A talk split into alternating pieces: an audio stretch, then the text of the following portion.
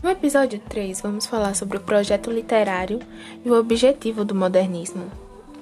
O projeto literário do modernismo, inaugurado em 1922 com a Semana da Arte Moderna, tinha como objetivo criar uma arte literária representativa da identidade nacional e da espontaneidade criativa ou seja, ele meio veio com o objetivo de romper com o tradicionalismo e se livrar dos paradigmas e das regras sobre como fazer arte que prevaleciam no momento, naquela época.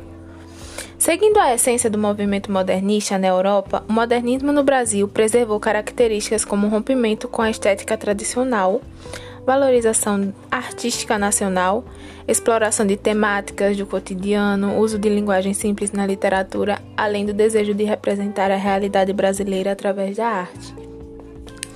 Já a sua linguagem é totalmente despretensiosa e despreocupada com os padrões formais. Isso porque muitos escritores pertencentes ao início do movimento romperam com a síntese, a metrificação e as rimas. Sendo assim, eles se aproximaram da linguagem coloquial, subjetiva, original, crítica, sarcástica e irônica.